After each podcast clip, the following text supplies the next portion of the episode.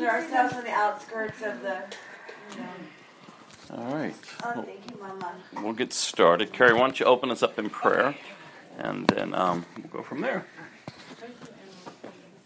Okay.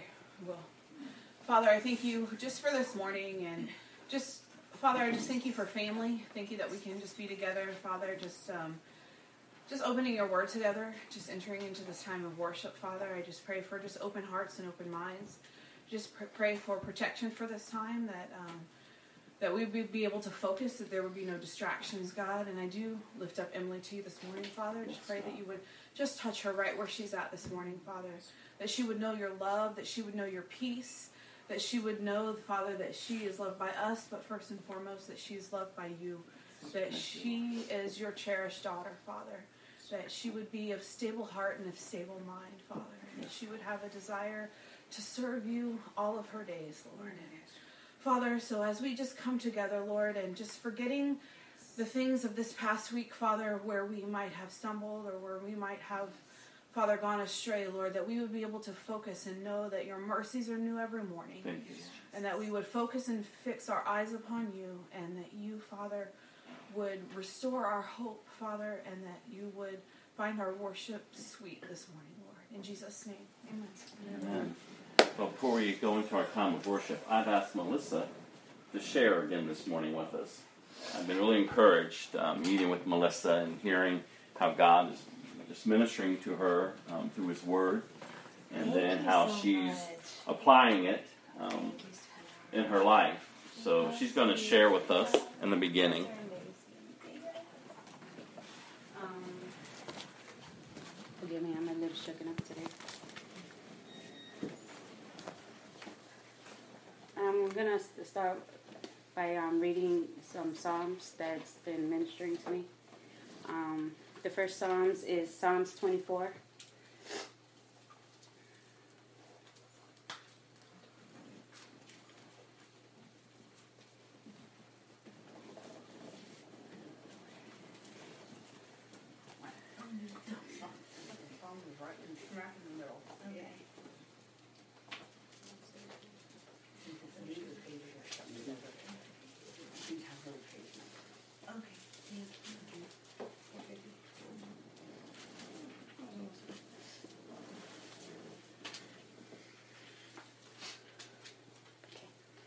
It reads, um, "The earth is is the Lord's, and everything in it.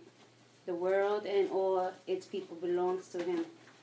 For He He led the earth's He led the earth's foundation on the seas, and building it on the ocean's depth. Who may climb the mountain of the Lord? Who may stand in His holy place? Only those whose hands and hearts are pure, who do not worship idols." and never tie lies. They will receive the Lord's blessings and have a right relationship with God, their Savior. Such people may seek you and worship you in your presence, O God of Jacob. Open up ancient gates, open up ancient doors, and let the King of, of glory enter. Who is the King of glory? The Lord strong and mighty, the Lord invincible in battle. Open up ancient gates, open up ancient doors, and the King of glory enter. Who is the King of glory? The Lord of heaven's armies. He is the King of glory. And then Psalms 25. O oh Lord, I give you my life to you. I trust in you, my God.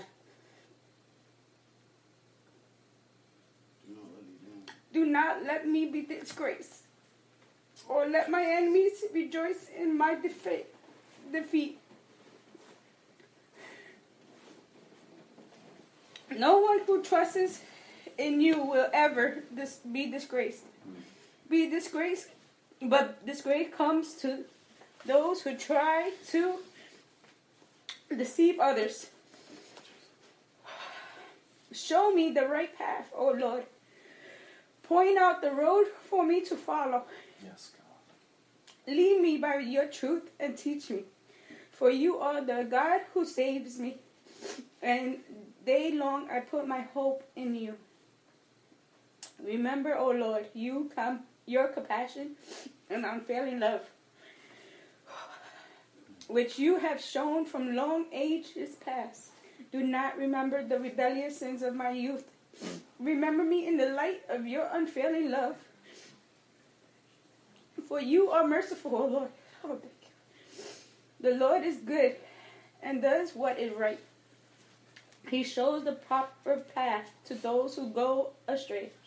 He leads the humble in doing right, teaching them his ways. The Lord leads with unfailing love and faithfulness all who keeps his covenant and obeys his demands. For the honor of your name, O Lord, forgive my many, many sins. Who are those who fear the Lord? He who shows shows them the path that should choose, they should choose. They will live in prosperity, and their children will inherit the land. The Lord is a friend to those who fear Him. He teaches them His covenant. My eyes are always on the Lord, for He rescues me from the traps of my enemy. Turn to me and have mercy, for I am alone and in deep distress. My problems go from bad to worse. Oh, save me from them, or feed my pain. Uh, I'm sorry, feel my pain and see my troubles. Forgive all of my sins. See how many enemies I have and how victoriously they hate me. Protect me, rescue me, my life from them. Do not let my, me be disgraced, disgraced, for in you I take refuge. Refuge, my indignity and honesty be, be t- may indignity and honestly protect me, for I put my hope in you, O oh God. Ransom Israel from all its trouble. Um, thank you.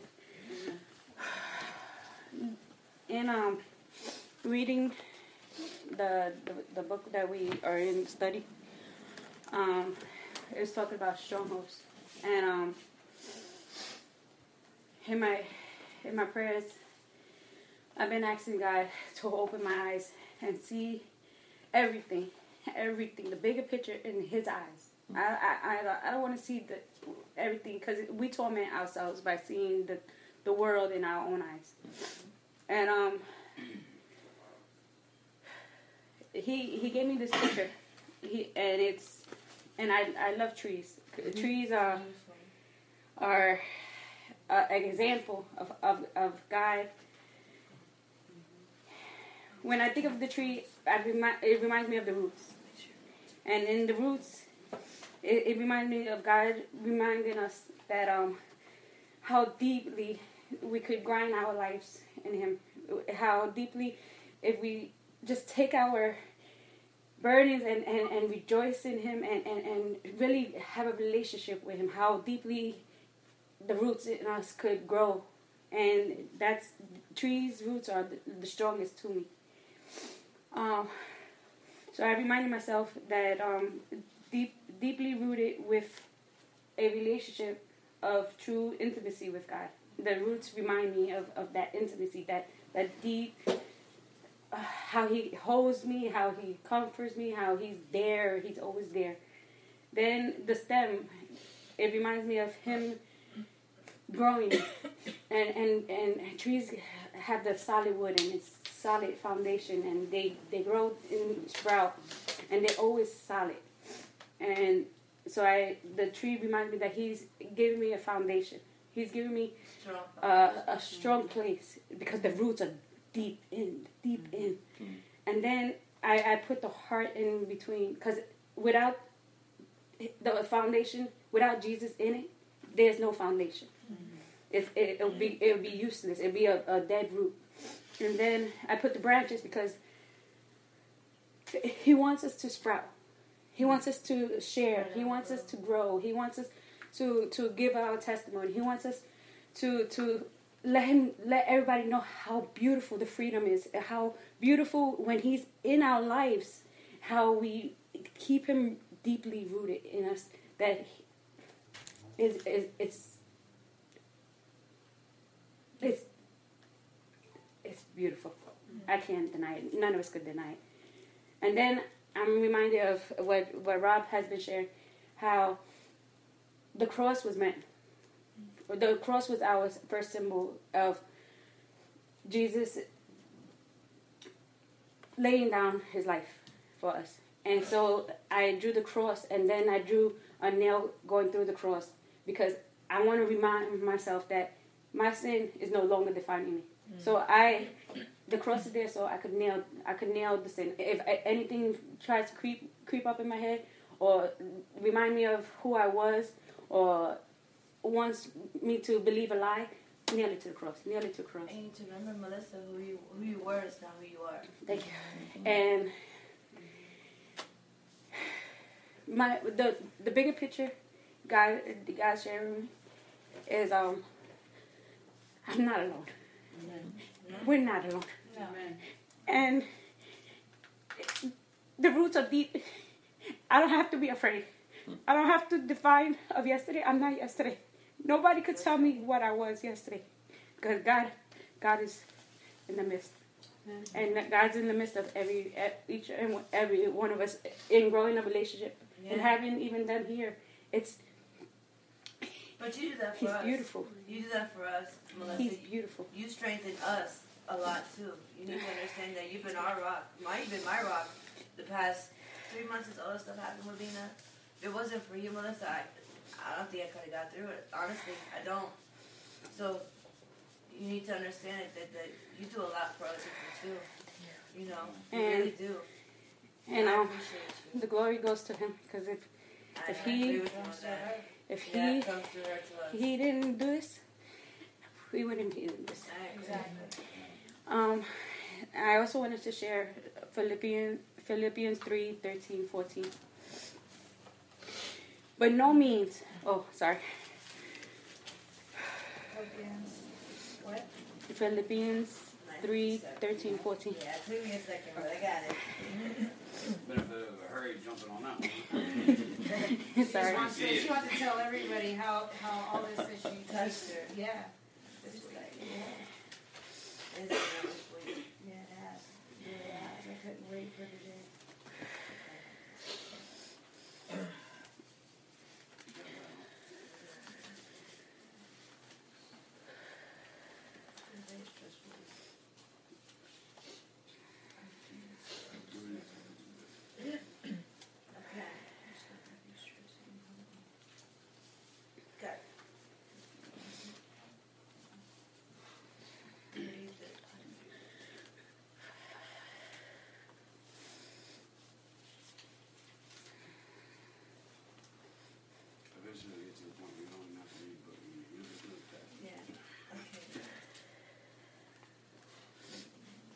it still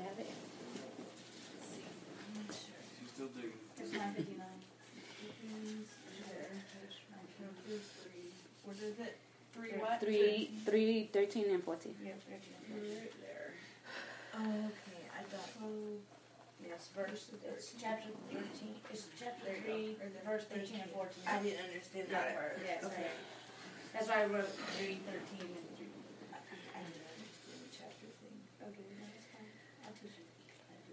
Yeah, the chapters are the big numbers and the verses are the small numbers. Okay. It says, um, by no means do I count myself an expert in all of this, but I've got my eye. We've got our eye on the goal. Where God is Bethan, Beth on.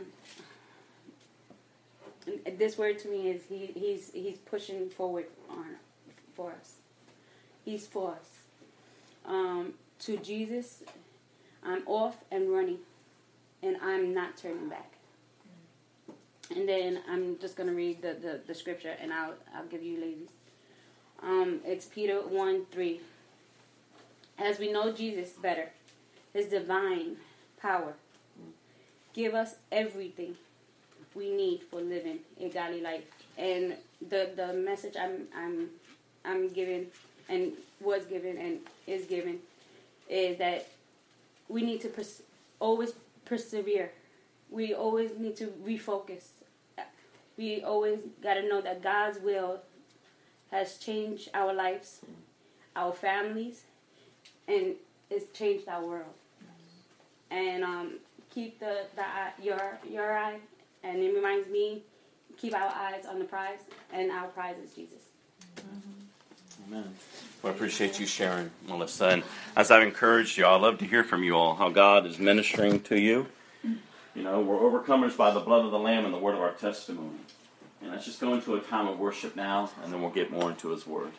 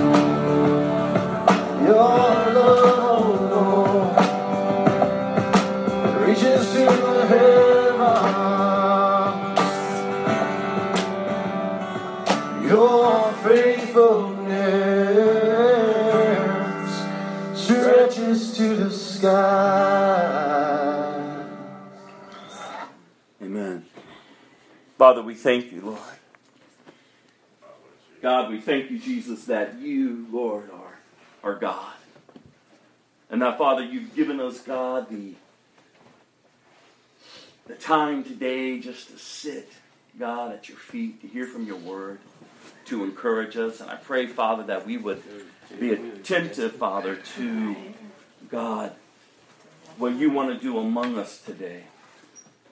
So, Father, we commit this time to you. And we pray, Holy Spirit, that you would just lead us into the truth. You have been given to us as our teacher, as our comforter, and Father, as our guide. And so, Lord, we look to you. In Jesus' name, amen. Amen. amen go to James. Before we go to Mark chapter 7, I would like for you to go to James chapter 1, verse 12. And as you're turning there, I kind of want to set up today for us. James, chapter 1. hmm Verse 12. We're going to read through 12 through 18. And so as we open up the book of Mark today, and we'll get to Mark soon, but we're going to start here in James we're about to enter in a chapter where Jesus is going to teach about purity. And we're going to see him have a confrontation with the religious leaders of that day. But before we get to Jesus' teaching on purity, I really want to open up the Word of God and kind of look at the Word and how it teaches us about purity. What does the Word of God have to say about sin? And how destructive sin is in our lives.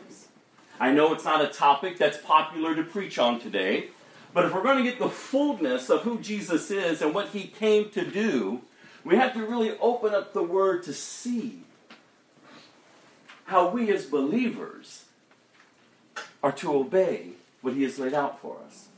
But before we get to this, I want to play a song for you to kind of set the stage, if you would, for today's teaching.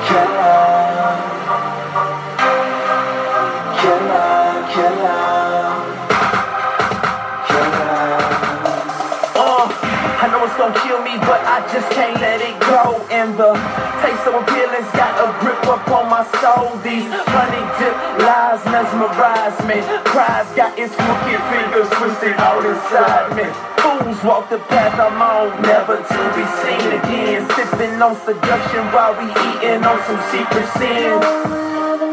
Says a whisper in my ear, and I know I should be over this, but I ain't seeing clear, and I ain't leaving here unless somebody save me. Walk into my grave, letting evilness enslave me. Evil looks so lovely, covered in her lace of lies, and a silky smooth seduction just manipulates my mind. For fabric passion is fueling my fascination. While I'm intoxicated, she starts her assassination. I'm losing all my honor and my years to the merciless. Giving all my life away, but I'm just so immersed in this. This is innocent.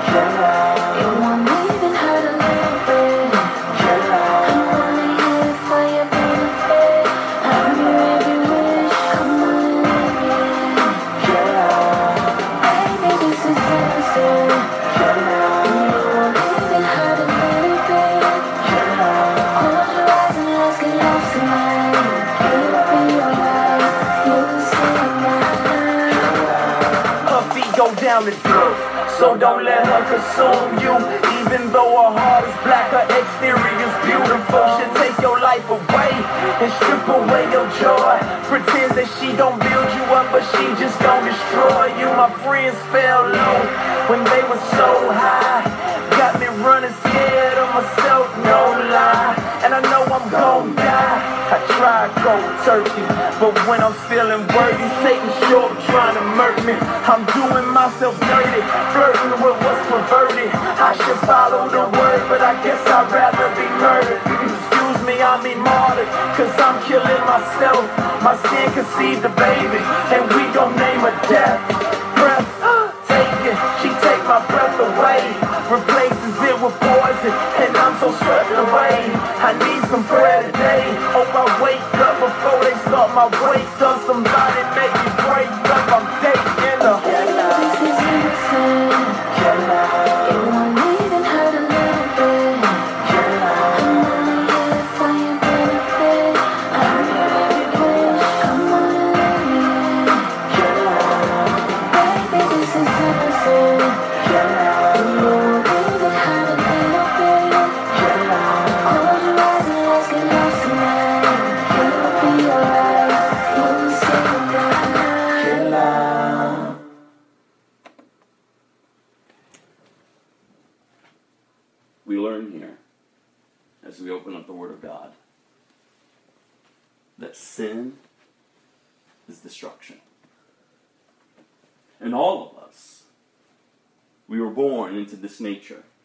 this nature that is in rebellion towards God because of Adam and Eve, the consequences of the fall. And as I've encouraged us as we're opening up the Word, we realize that the cross, and Melissa touched on this earlier, that the cross was purposed even before the foundations of the earth were laid. You see, great love had to be displayed throughout all creation. And that great love being displayed is Jesus on the cross. No greater love than this that a man will lay down his life for his friends. And I want to continue to bring that before us. Listen, when you come to Jesus, when you accept him as Lord and Savior, the Bible says that you were born again. You're now of a new nature. You're no longer the product of the fall you're no longer having to suffer the consequences of sin any longer. Because of this new nature that you've been that you're born into. You are the product of the resurrection. You are a, uh, you are what Christ came to fulfill through his death and through his resurrection. Through his ascension, through him seated at the right hand of the Father. He is our victorious king. He is risen indeed. You see, that's the good news that we have because the Bible says if our message was just the cross, then we really have no message at all. We, are, we will still be enslaved to that old man, to that old woman, to the consequences of that rebellious nature. See, the good news of Jesus is that we don't have to remain rebellious any longer. And what's even better is that he knows that nature. That's why he came, to set us free from it. So that now our lives are displaying his great love to all creation. Because daily we're laying our lives down, not picking up the old nature. You see, when the old nature wants to remind you of who you are, you need to remind it that it's dead that you are alive in Christ now. Listen, church, coming to church and being a Christian isn't about being perfect, but it is about growing. It is about maturing. It is about walking this newness of life. Just as much effort as you live in the rebellious nature, making choices, making decisions, allowing things to affect you, you have to put into this new nature now. The Bible says this new nature has to be a life that's dependent upon the Holy Spirit. And I've shared with you before, what I'm sharing with you is not because I, I sat in seminary and, and it was just poured into me, that it, it's, just, it's just words. No, no, no. See, God transformed my life. From a drug addict, to, from an alcoholic, from just being bound by all sickness and perversion that was out there, just giving of myself to everything and anything hated Jesus, hated Christians, wanted nothing to do with God, searching all types of other faiths and beliefs out there, just trying to find my place. And then coming at the end of myself, and before I put the pills in my mouth to kill myself, Jesus steps in. And he began to change my life. You see, I truly started believing everything that he says. And you all have been around me long enough.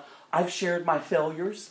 There's been seasons in my Christian life when I've gotten tangled in stuff.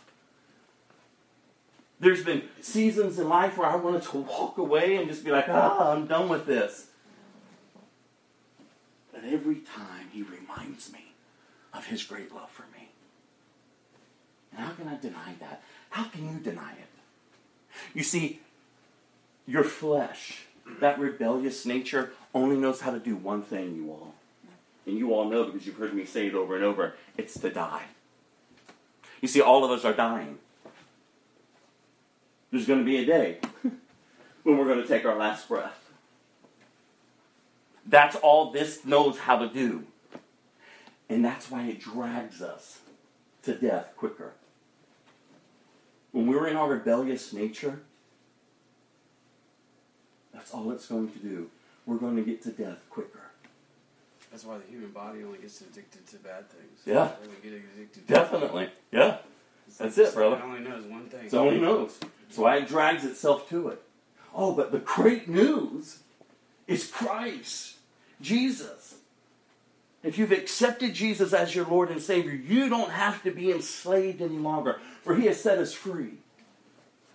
There is hope. If there was no hope, there would really be no reason to be together.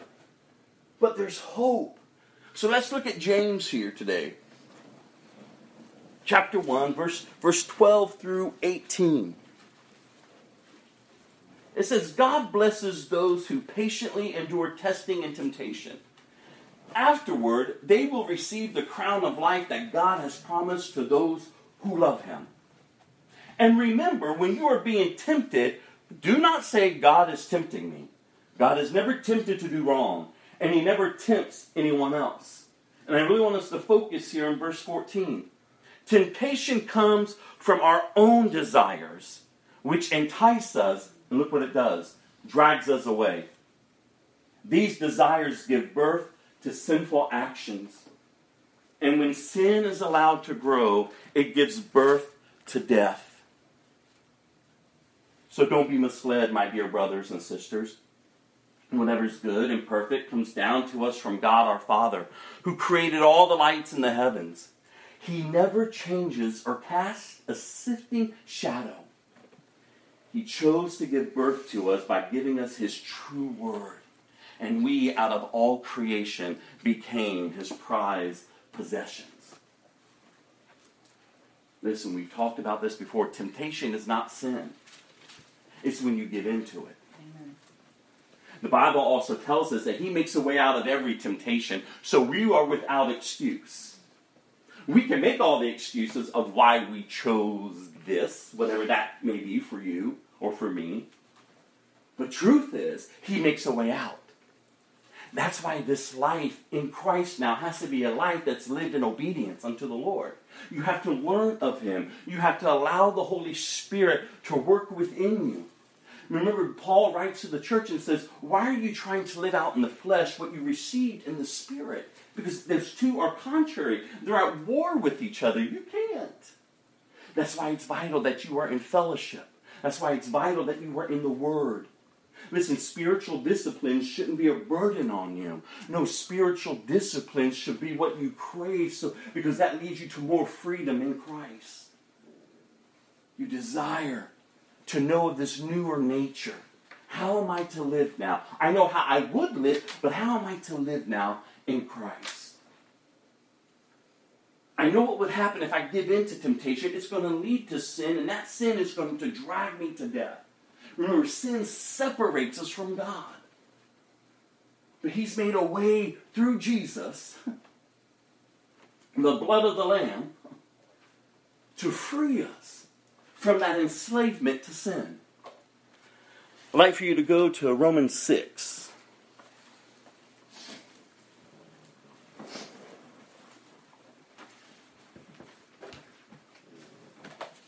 The Christian life a life of freedom you all. That's the hope that we have for people. Listen, being a Christian doesn't make you better than anyone else. We're not to become pious and, and, and pretend now that all of a sudden we're better than everybody, and then we point our fingers at everyone and tell them how horrible they are. That's not to be a Christian. No, as a Christian, you know what captivity looks like because you've experienced it. But now you've tasted freedom. And your desire is that others would know freedom. So we don't puff ourselves up to pretend to be someone that we're not better than everyone else. No, we humble ourselves to serve others. We remain humble as Christ remained humble. Listen, he's our example. You want to know how to live this new life? Follow Christ. Learn of his teachings. Depend on the Holy Spirit to walk this out, to live differently. Listen, we talk to don't allow condemnation and shame to keep you from conviction. Don't beat yourself up and keep telling yourself, oh, look, I couldn't do it right. I'm doing this wrong. And we play this weird game in, within ourselves. No, allow the conviction of the Holy Spirit to say, hey, Rob, that, don't touch that hey, Rob, don't go there. Hey, Rob, that's not where you belong. And instead of fighting against the conviction, no, return to Him. Keep me, strengthen me, teach me how now I'm to live. I'm not measuring up to man's standards. I'm not trying to please man. No, I'm living a life now that I, I, I want to please God. So, God, if I don't belong here, God, if I'm not to touch this, God, if I'm not to give into that, then God, I know that in and of myself I will. So now I know I just have to depend upon you to keep me pure. To keep me from not getting entangled. In Romans 6, this is a great chapter it talks about how sin's power is broken. And I think that the church needs to awaken today to this understanding that there is victory over sin. Victory over sin. Instead of making excuses for it, instead of it to allow to rule and reign in our life, like there's victory. What he accomplished on the cross settled it. When Jesus cries out, It is finished, it's finished, you all. And we have to truly believe this by faith. It says here, What then? Should we keep on sinning so that God can show us more and more of His wonderful grace? Of course not. since we died to sin, how can we continue to live in it? Or have you forgotten that when you were joined with Christ Jesus in baptism, you joined him in his death? For he died and for we died and were buried with Christ by baptism. And just as Christ was raised from the dead by the glorious power of the Father, now we also may live, here's the good news, you all, new lives.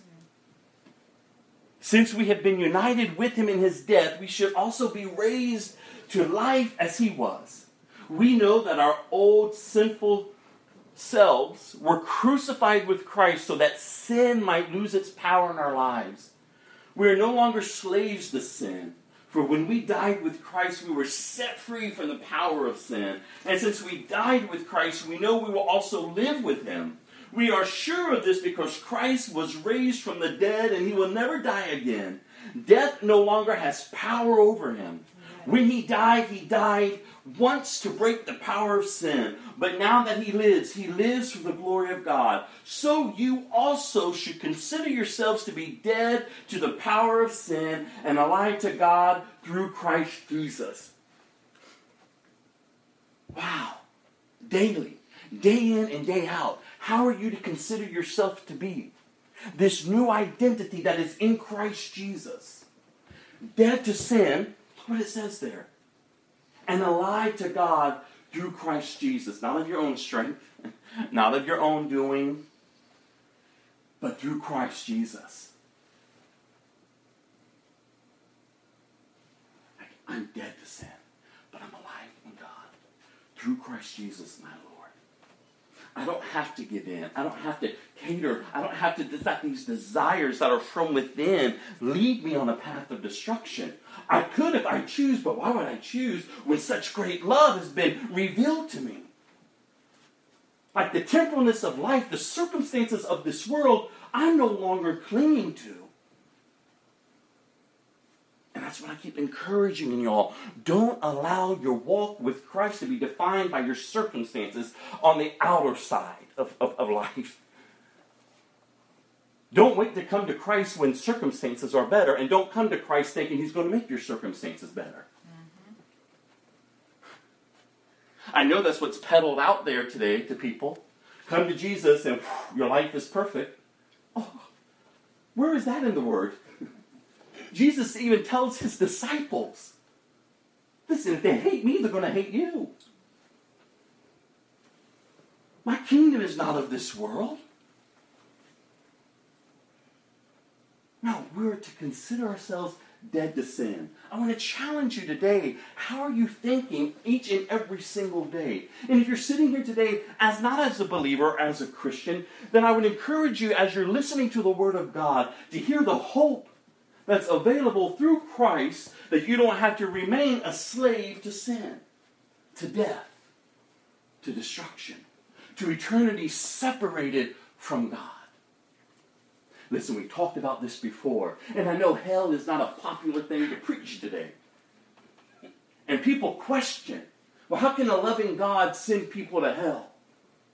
Listen, God doesn't send you to hell, you choose to go. Yeah. It's your choice to rebel against Him. Mm-hmm.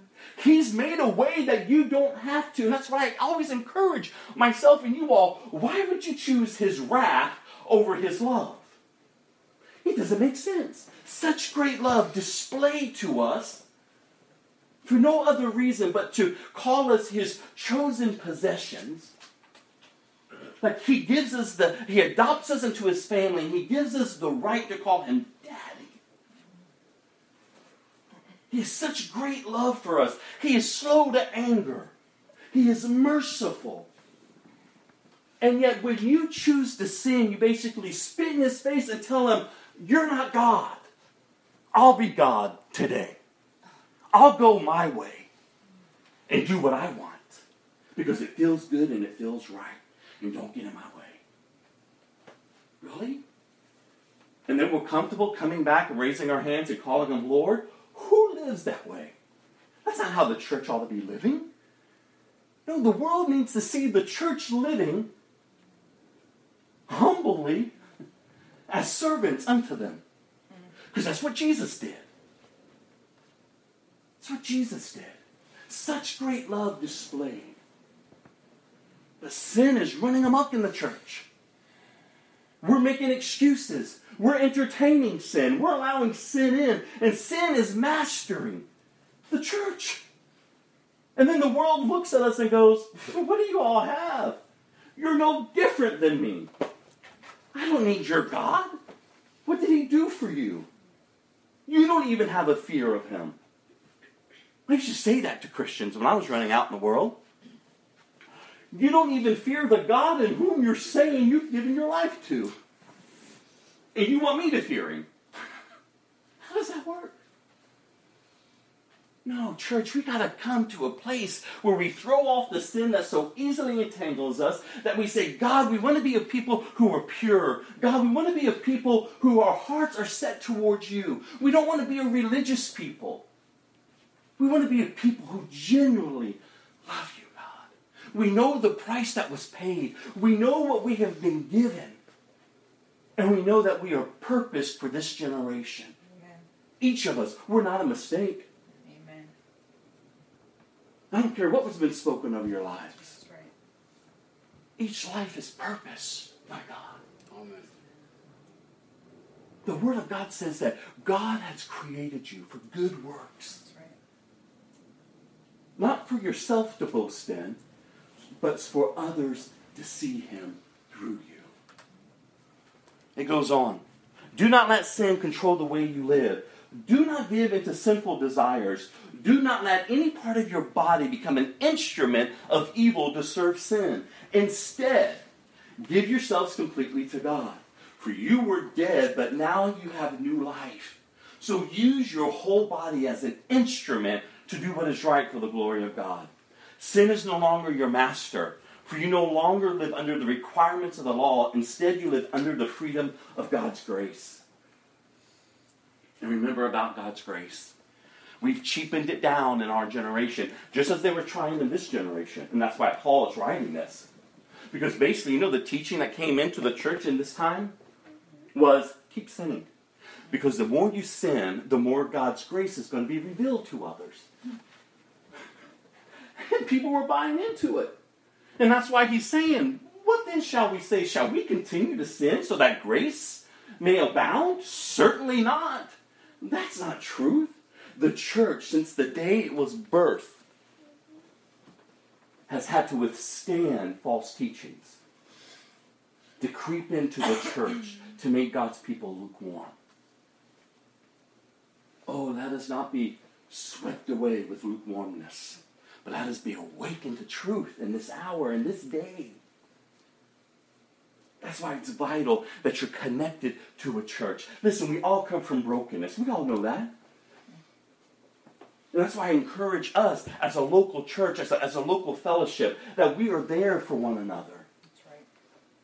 We're not there to judge people. We're not there to look at people or demand of them. Listen, if they want to live a Christian life, praise God. If they don't, well, that's their choice. But as long as someone is available and saying, No, I want to learn more. Listen, you're in a safe place where it doesn't matter where you've been or what you've done. Because each of us can testify of the filth and the junk that we were before Christ. So we're not shocked by people's testimony. We're not shocked by what people have done or where they've been. No, we just recognize what sin does. It destroys. So if you're serious about your relationship with Christ, you have a fellowship that you can come, plug into and get connected with and say, listen, I just want to grow. I just want to know more. And you're going to be loved and you're going to be encouraged. Truth is going to be upheld. Listen, you, have heard me say, I don't want to coddle you and pat you all poor you. No, we got to raise up truth. We got, we got to uphold truth, just as I hope that you would do it for me if you saw me going astray. Mm-hmm. Say, Rob, what are you doing? Because we know it's out of love. This encouragement. Listen, you come to Christ, you still have all this junk, and I've shared this with you. All, the man that I was, all of that filth is still in here.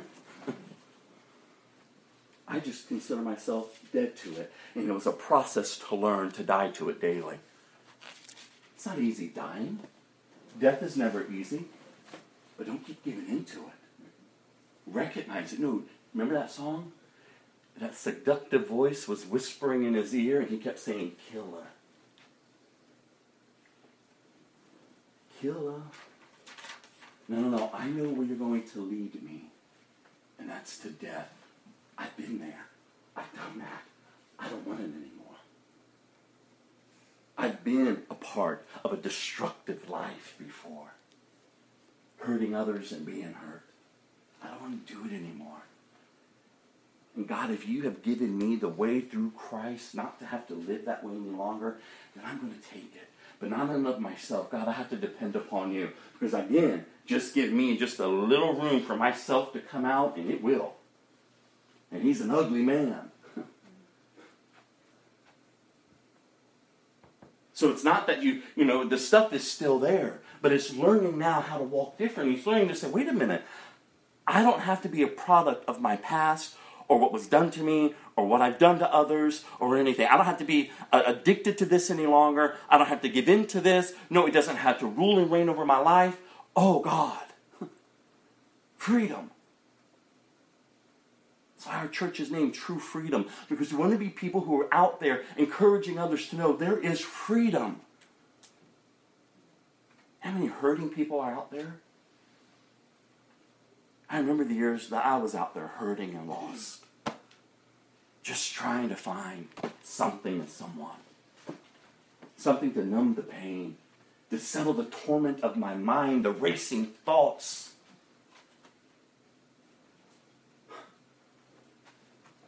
Christ, Jesus, frees us and gives us this hope.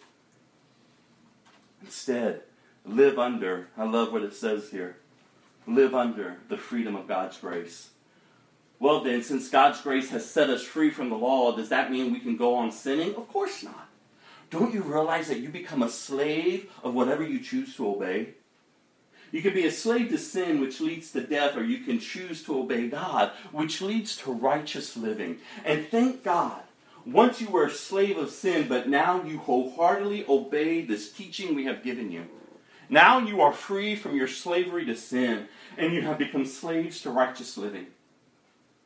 And because of the weakness of your human nature, I am using the illustration of slavery to help you understand all of this.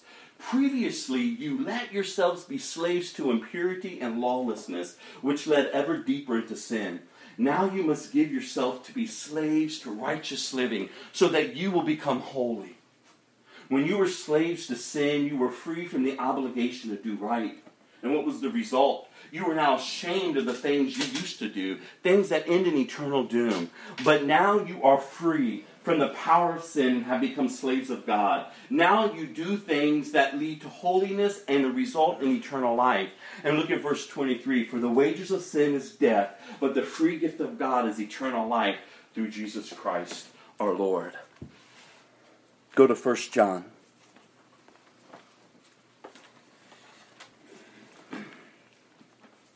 First John chapter 1 and verse 5. I'm getting us to mark you all.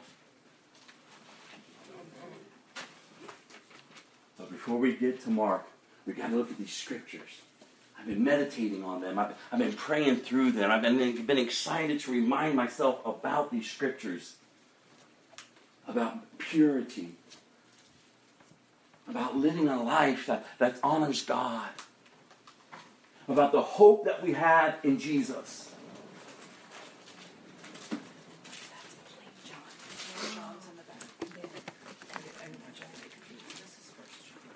Oh. down all the way at the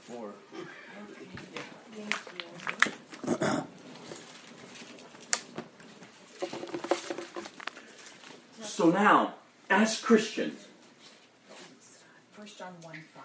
Mm-hmm. First John chapter 1, verse 5. So now we are to live as children of light.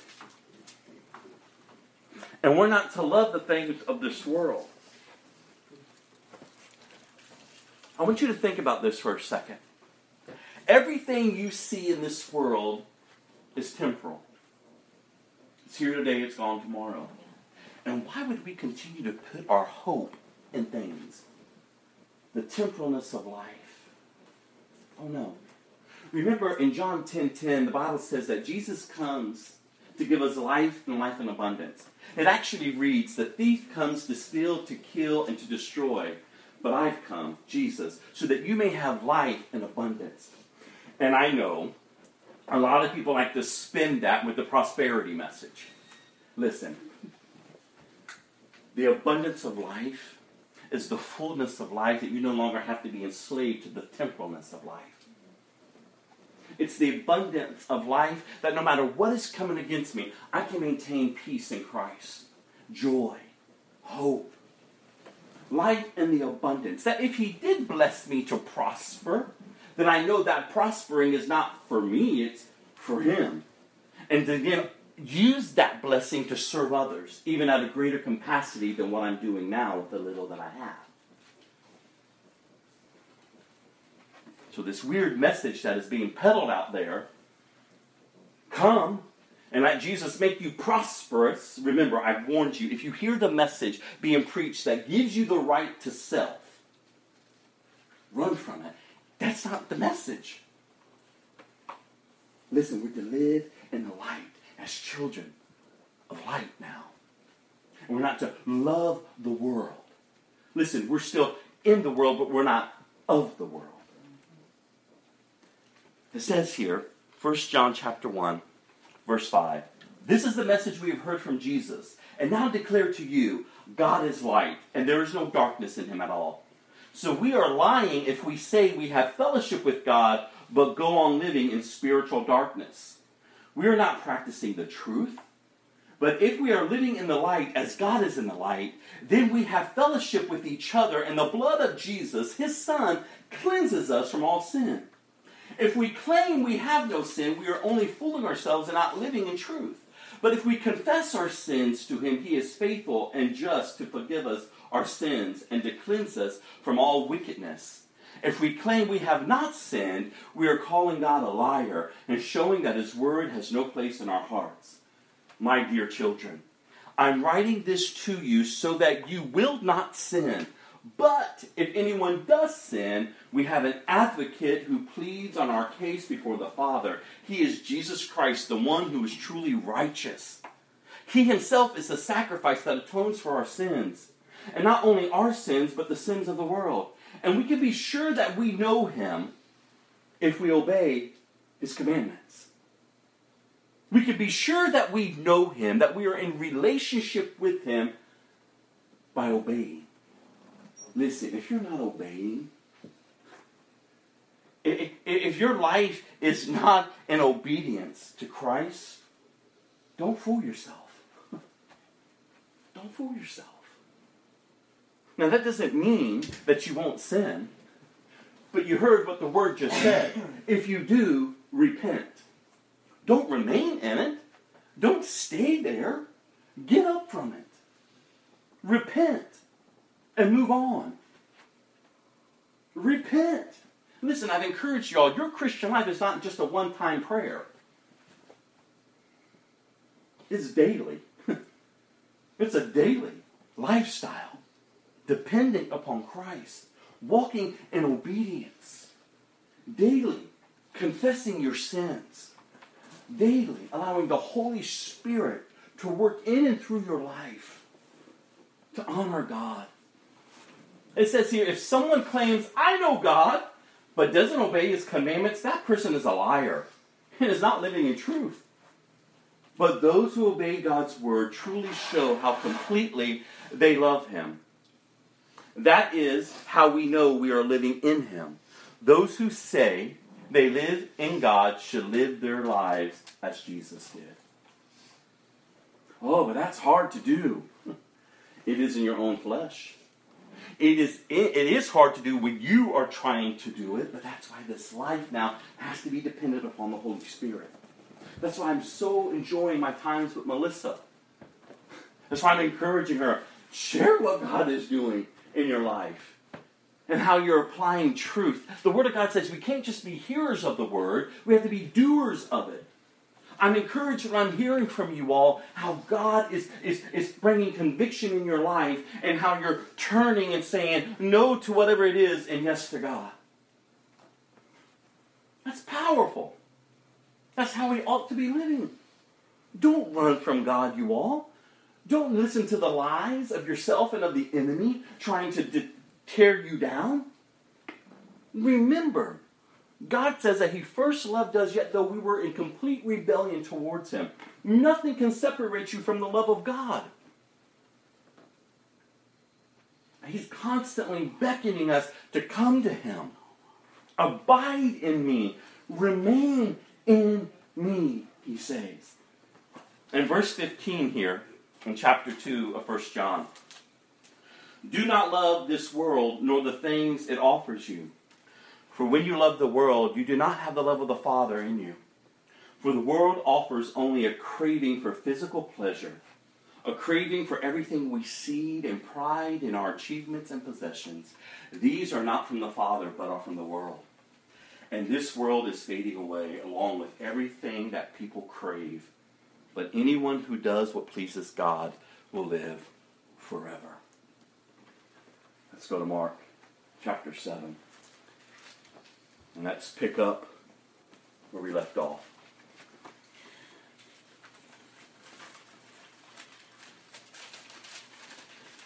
All throughout Scripture, we see Jesus being challenged by the religious men of the day. These Pharisees these men who lorded over God's people, adding to God's commandments, burdening people, trying to live for God. That's what religion does to us, you all. It burdens us. Religion will always set the mark and say, You can never achieve it. Look how horrible you are. That's what religion does, even if they slap Jesus' name on it. They give you laws, they give you rules, they give you all this junk that in and of yourself you have to try to reach God and to please God. Oh, no, no, no, no. True faith, true Christian faith in Christ is realizing that Jesus, his death on the cross, pleased the Father.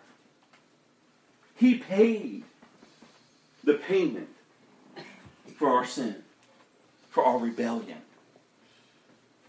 It's only through Jesus that we have access to God. And coming to Jesus, yes, there is a standard in which we are to live, but God has set it. And in that standard, when he says, Be holy as I am holy, he knew in and of ourselves we couldn't. That's why he sent Jesus. And that's why Jesus, when he calls us to himself, he says, Follow me. And that's why the Word of God says that He's given us everything we need to live a godly life because He's given us the Holy Spirit. He tells the disciples, I have to go away so that He will come. It's this life now that is dependent upon the Holy Spirit. The Word of God says that He is our teacher, our comforter, our guide. He will lead us into all truth. God wants to reveal great mysteries to us. That's why the Word of God says, if you seek Him, you will find Him. If you seek Him with your whole heart, not a divided heart, not a religious heart, a hardened heart, but a heart that is genuinely seeking after God. You see, these men, yet though they were quote unquote the men of God of that day, they weren't seeking God. In fact, when Jesus, the Messiah, was standing before him, before them, they didn't recognize him. They were lost. And they were constantly challenging Jesus. They didn't want to lose their position of authority. And so, who is this man that has shown up now? And they're attacking Jesus. And Jesus always turns the tables on them and reveals to them their heart issues. We pick up in chapter 7 where now the Pharisees are looking at the disciples' lives and beginning to question Jesus, Jesus about his followers. One day, some Pharisees, it says here, and teachers of the religious law arrived from Jerusalem to see Jesus. They noticed that some of his disciples failed to follow the Jewish ritual of hand washing before eating. The Jews, especially the Pharisees, do not eat until they have poured water over their cupped hands as required by their ancient traditions. They don't eat anything from the market until they immerse their hands in water. This is one of many traditions they have clung to, such as their ceremonial washing of cups, pitchers, and kettles. So the Pharisees and teachers of the religious law asked him, Why don't your disciples follow our old age old traditions? They eat without first performing the hand washing ceremony. And I love Jesus's Jesus reply. You hypocrites! Isaiah was right when he prophesied about you, for he wrote, These people honor me with their lips, but their hearts are far from me. They worship their worship is farce, for they teach man-made ideals as God as commandments from God. He didn't dance around them. The only time that you ever really see Jesus strike, if you would, with such authority and such passion is against the religious leaders. The others he was moved with compassion on. He knew what these men were doing with God's word and God's laws. He knew he was, they, they were burdening people and keeping people from God. So now they're questioning him, why don't your disciples follow all traditions? You hypocrites, he calls them. And then he tells them, Isaiah spoke of you. Do you know what a great insult that is to the Pharisees? Do you know how they are publicly shamed in front of everyone when Jesus now quotes scripture that Isaiah was prophesied and wrote about them? You honor me with your lips, but your hearts are far from me. God help us not to be a religious people today, you all. We want to talk about Jesus, but yet our heart is so far away from him, living just for ourselves. He goes on, For you ignore in verse 8 God's law and substitute your own traditions. You skillfully sidestep God's law in order to hold on to your tradition. For instance, he says, Moses gave you this law from God honor your father and mother. And anyone who speaks disrespectfully of a father or mother must be put to death. But you say it is all right for people to say to their parents, Sorry, I can't help you, for I have vowed to give to God what I have, would have given to you. In this way, you let them disregard their needy parents and so you cancel the Word of God in order to hand down your own tradition. And this is only one example among many others. Or you say you keep the law, but when it benefits you, you twist it and do away with it. And I've only just exposed one, he says, but there's many. This is how you live your life. You're a hypocrite. Then Jesus called to the crowd to come in here. I love this. All of you listen, he said, and trying to understand. It's not what goes on, I'm sorry, it's not what goes into your body that defiles you. You are defiled by what comes from your heart. Where does sin come from? From within. He says, Then Jesus went into a house to get away from the crowd, and his disciples asked him, what he meant by the parable he had just asked. And he says, Don't you understand either? Can't you see that the food that you put into your body cannot defile you? Food doesn't go into your heart, but only passes through the stomach and then goes into the sewers. And by saying this, he declared that every kind of food is acceptable in God's eyes. Eating a certain type of food is not sin. You see, when we try to make the rules and the laws, don't touch, don't do, keep this, whatever, all this, and we're trying to do it in and of ourselves, we lose the fact of what Jesus has done. By Jesus making this statement, he declared that every kind of food is acceptable in God's eyes. And then he added, It is what comes from the inside that defiles you. For from within, I'm sorry, for from within, out of a person's heart come thoughts of sexual morality, theft, murder, adultery, greed, wickedness, deceit, lustful desires, desires, envy, slander, pride, and foolishness. All these vile things come from within. They are what defile you. How's your heart today? You see, it comes from within. That's why Jesus came to deal with the heart of matters. That's why we surrender our lives to Him. We give Him the right to rule and reign. Take the throne of my heart, God. He's teaching this lesson about purity. It's not about laws, it's not about rules. Understand where sin comes from. It comes from within.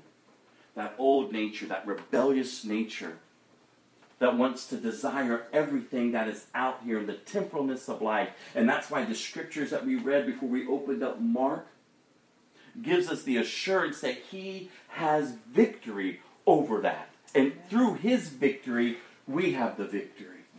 Not to remain a slave to sin. Not to remain a, just a religious person. No, but that we can now be people of God with the assurance that He is for us and not against us. That even when we fall, He is there to pick us up if we would repent and turn to Him. It comes from within. All of the junk, all of the, the, the crap that we see going on in life, it's because of what's coming out of others. It's within their heart. praise be to God, y'all. He gives us a new heart. Amen. He gives us a new nature. He gives us the way out. And this is the hope that we have in him. This is a powerful teaching that he's laying out to his disciples. Don't get trapped by trying to keep rules and laws. No, recognize where it comes from. You want to deal with sin in your life? Then confess it repent. The Bible says to expose the fruitless deeds of darkness, drag it out into the light. No, it's not mastering me anymore. I know from where it's coming from. It's coming from within. It's not my mama who did it to me. It's not my daddy. It's not this, that, or that, or this, or whatever we like to say is our problem. It's the heart of the matter. I could choose to be someone's victim, but why would I? I can choose to react selfishly or in anger or in lust. I can choose to give in to whatever is, is trying to lure me. But why would I? When I know ultimately would just kill me, and I know where it's coming from. It's not coming from the temporalness of life, no, it's coming from within here.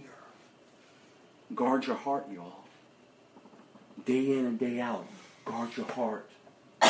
the Bible says to remain alert. Don't give the enemy a foothold. He will develop a stronghold. No, we're called to live a life that's honoring God.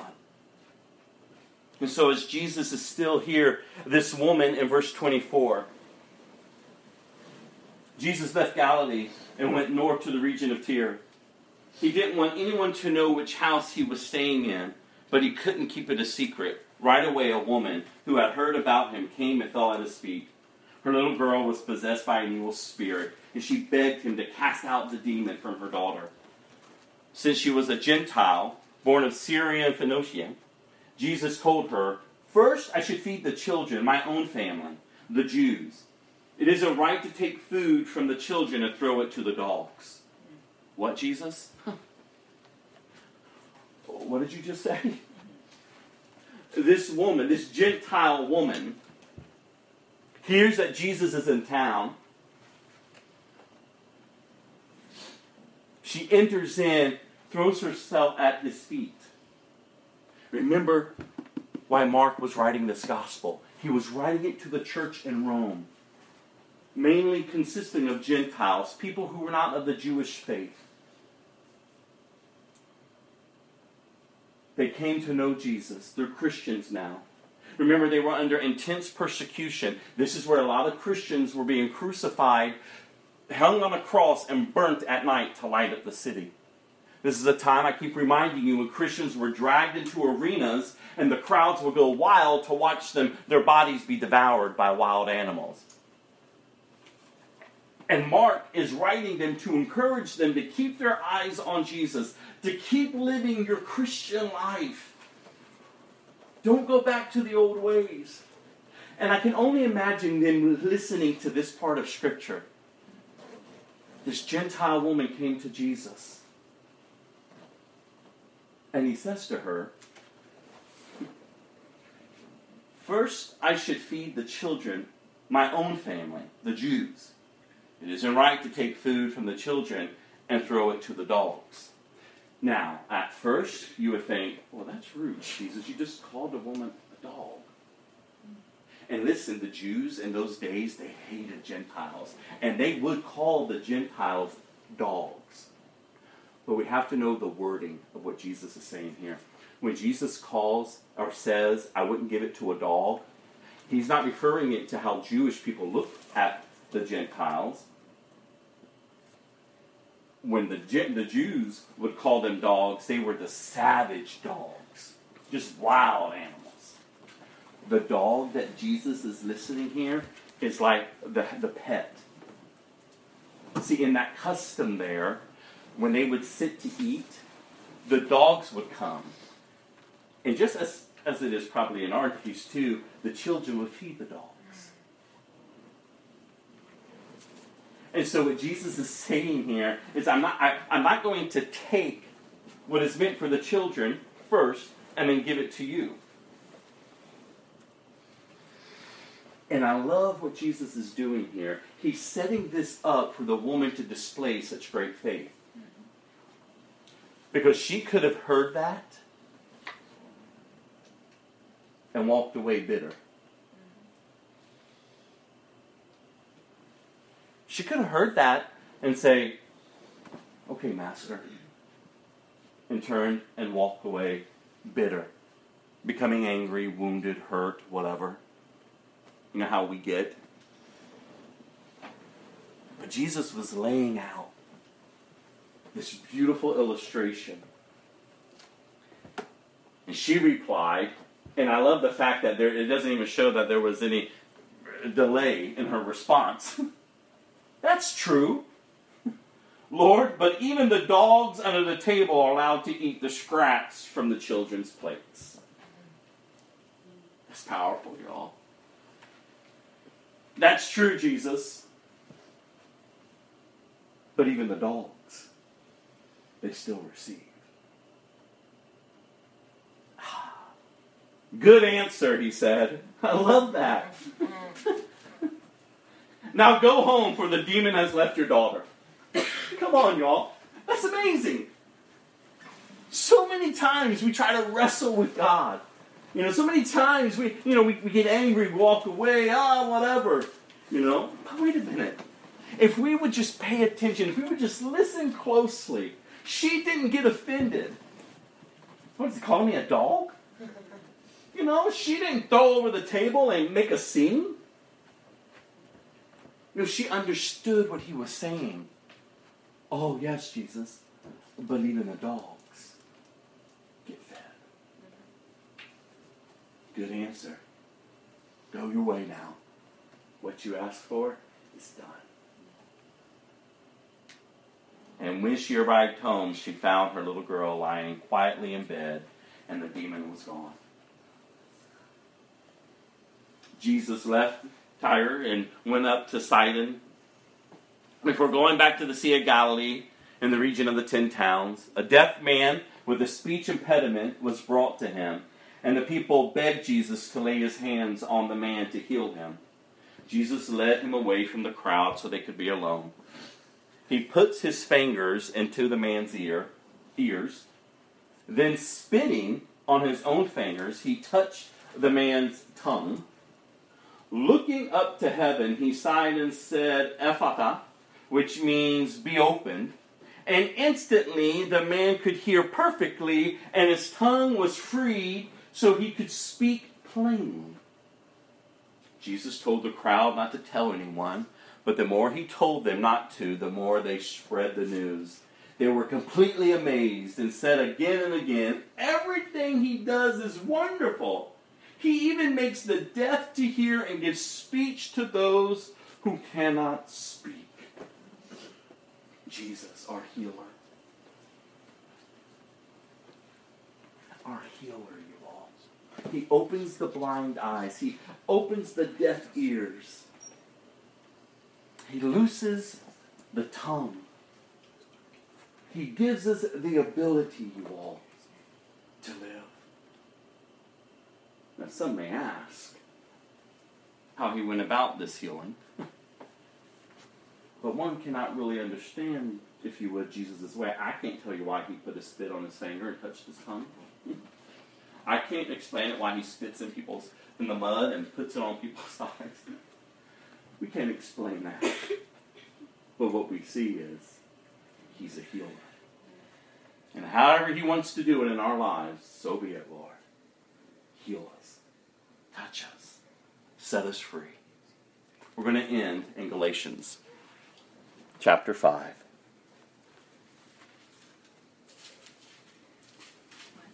Galatians.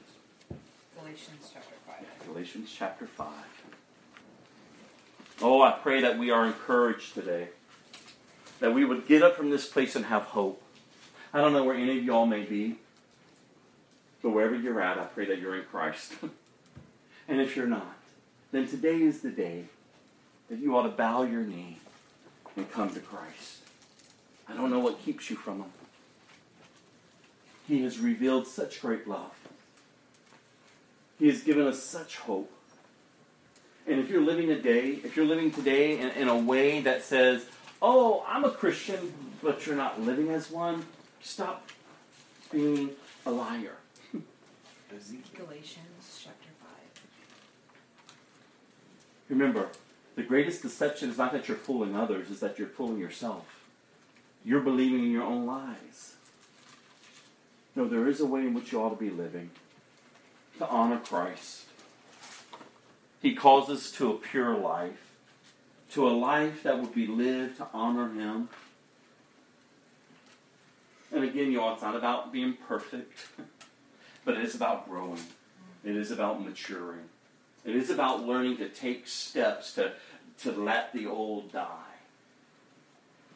So in Galatians chapter 5, and we're going to verse 16.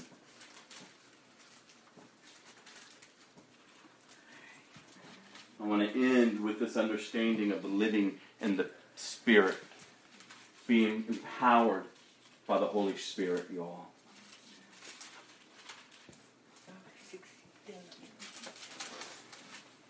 I love it to be able to open up the Word with you all and be able to, to, to see it and to be able to just to take it in. Listen to what it says here, verse 16. So I say, let the Holy Spirit guide your lives. Then you won't be doing what your sinful nature craves.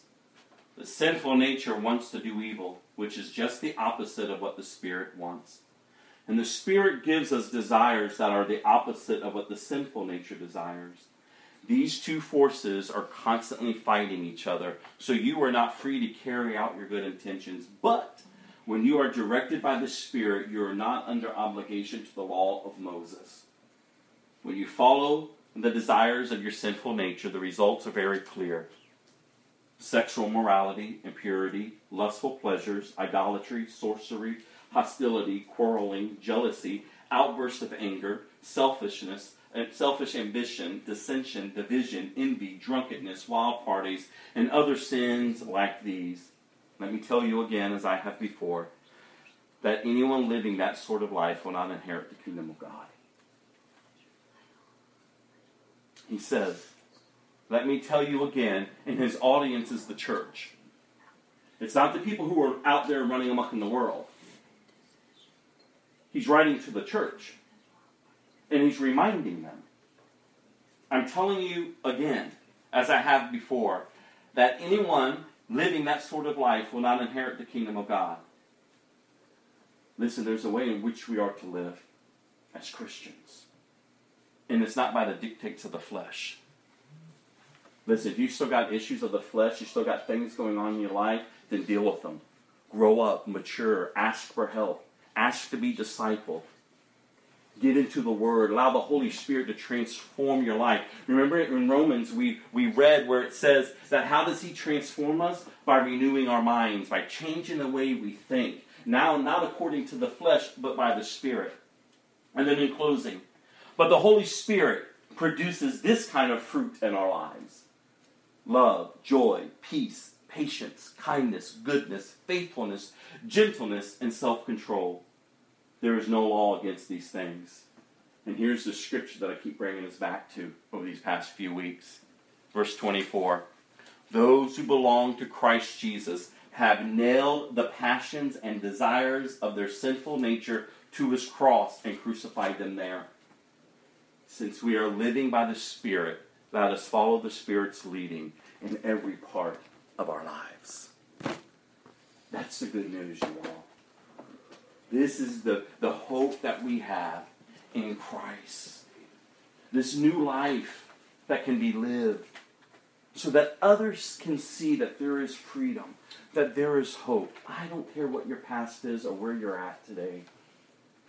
What I care mostly about is have you made a commitment to Jesus? Are you learning how to walk in obedience unto Him? is your life impacting others around you so that they would come and know him? This is the hope that we have, you all. His great love for us. And I'm going to end with this song. And it's the song that, if Jesus could pen, if you would, a love letter to us, these would be the words he would say. Give me one second to get it set.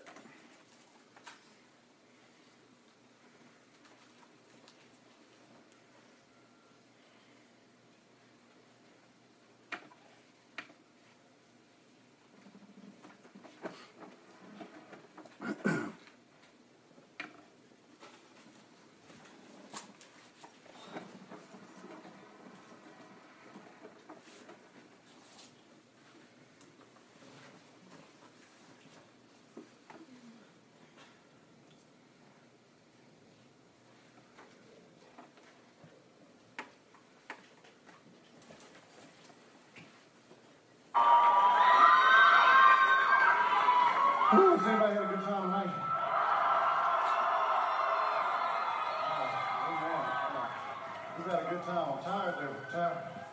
I can't go home. I can't go home. Mark, can you go